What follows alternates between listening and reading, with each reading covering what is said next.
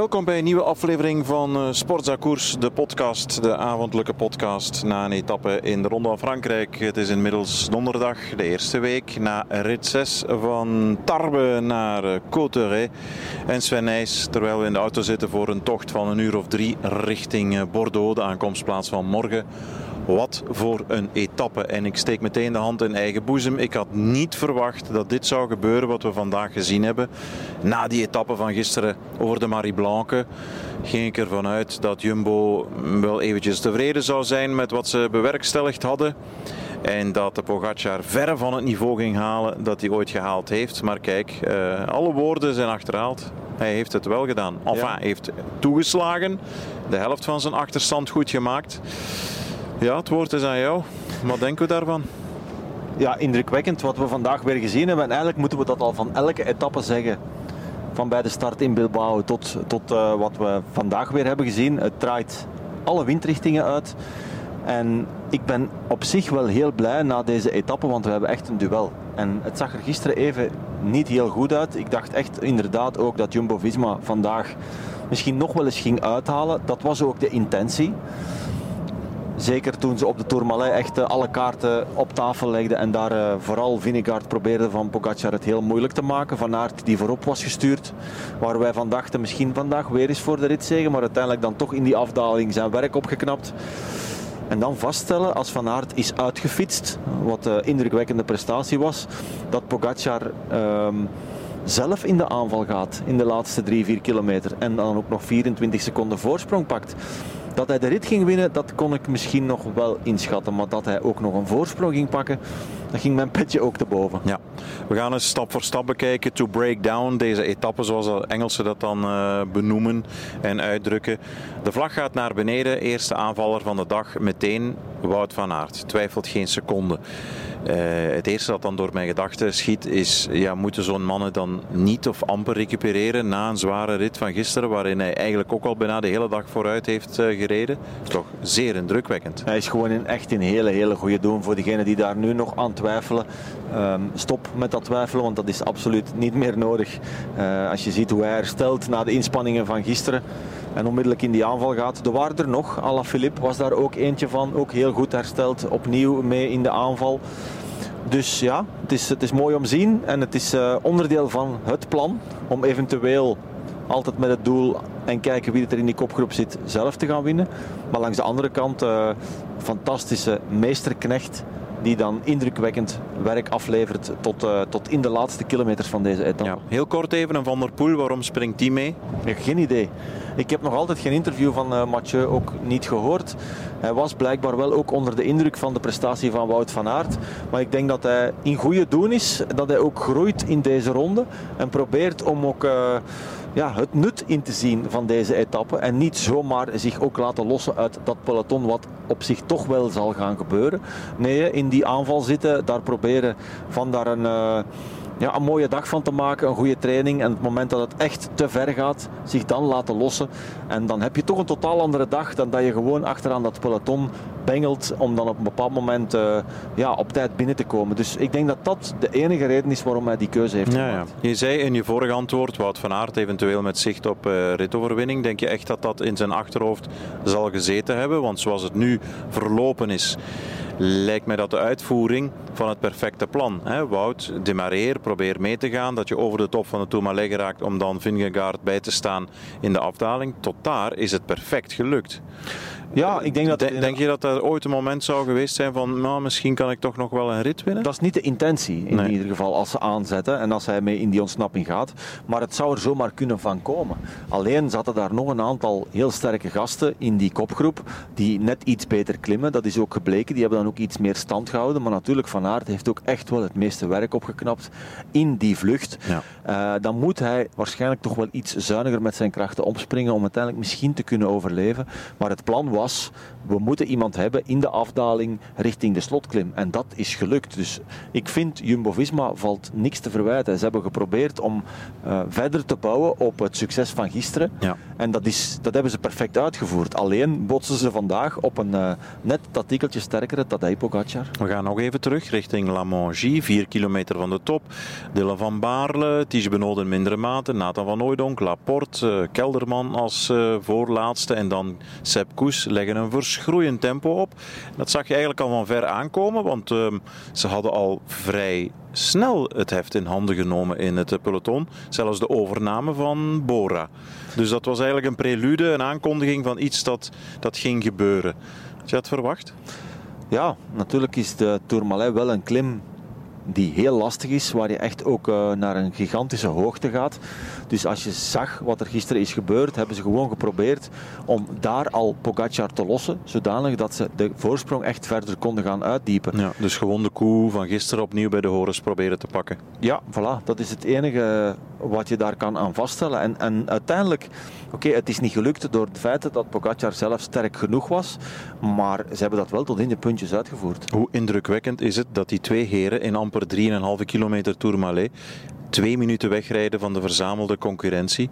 En niet zomaar van Janneke en Mieke, maar van allemaal klassementspretendenten die voor een podium willen gaan in Parijs. Twee minuten op 3,5, 4 kilometer. Ja, dat is heel indrukwekkend, maar dat is niet iets dat vandaag is ontstaan. Dat is al een paar jaar aan de gang. Die twee steken daar echt met kop en schouder bovenuit. Ik heb net al wel wat data ook binnengekregen van jongens zoals een Hindley, die um, blijkbaar de laatste klim even snel als Pogacar zouden geklommen hebben. Mm -hmm. Dus dan is het Vingegaard die een klein beetje terugzakt uh, diep in de finale. En zo gaat iedereen zijn sterke en zijn minder sterke dag hebben.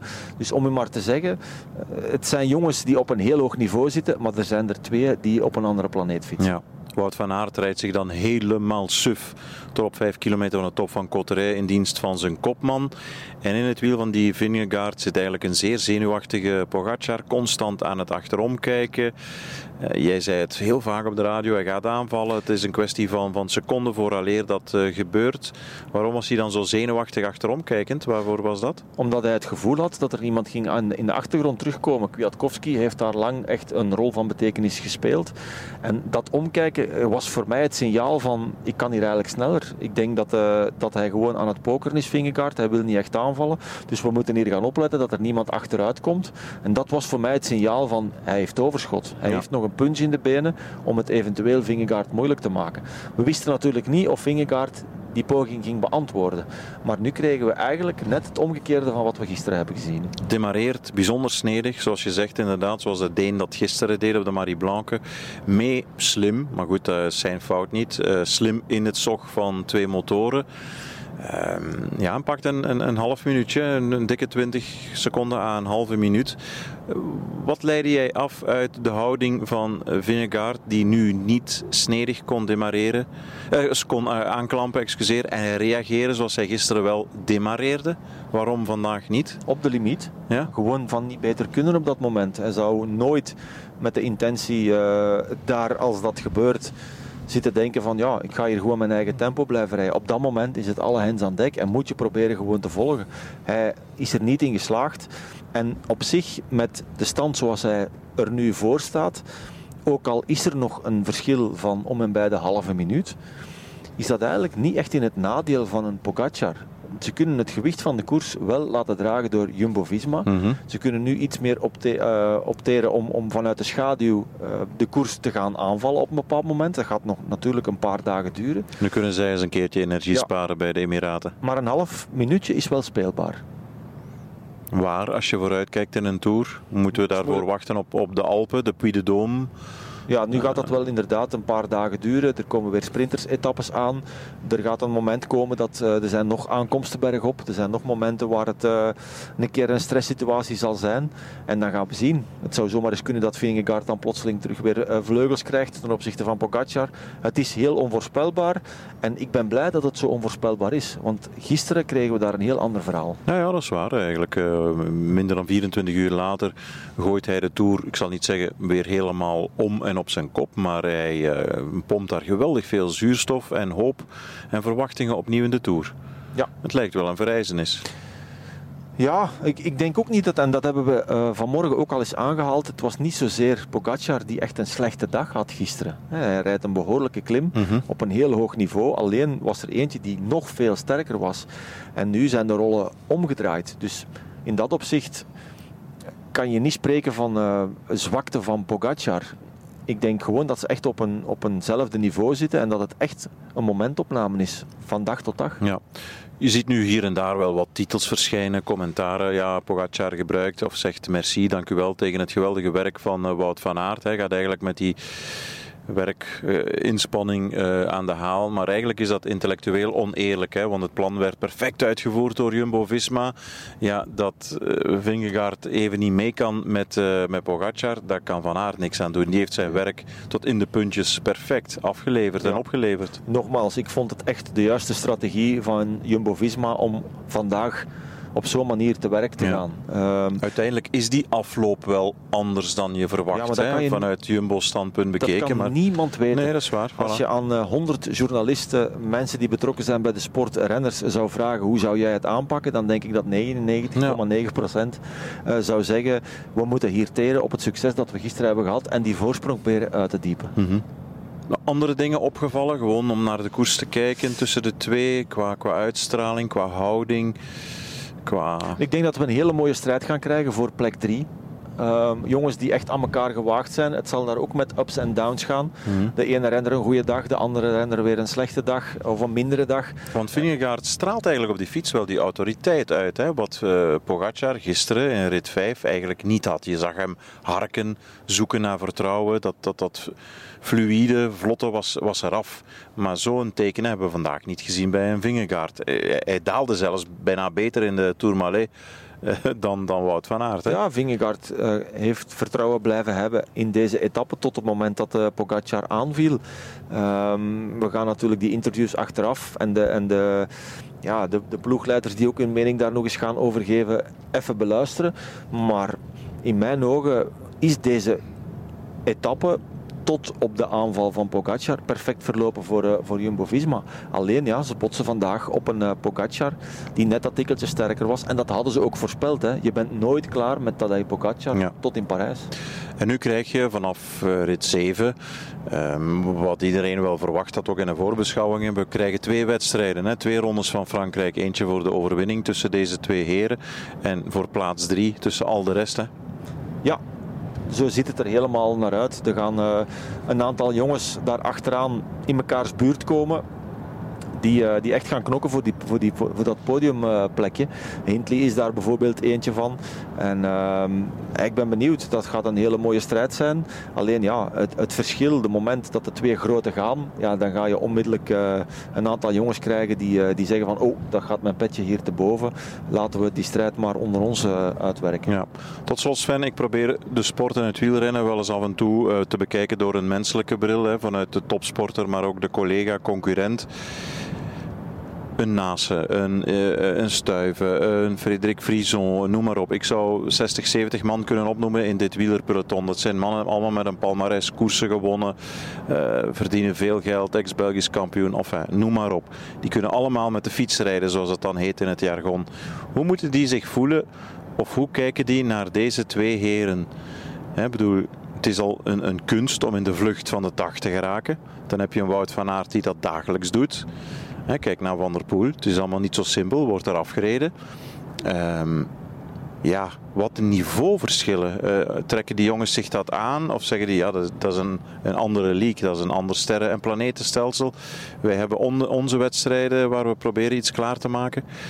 Ik vind dan altijd zo, ja, wat moet je dan denken? Bijvoorbeeld dat, dat, dat hoofdschudden van Alaphilippe die voorbij geknald werd op de Tourmalet, is toch twee keer wereldkampioen geweest die wordt daar, uh, ja, die, dat was echt een verkoudheid iedere, dat die opliep. Hè? Ja, iedere renner gaat daar uh, op zijn eigen manier mee om.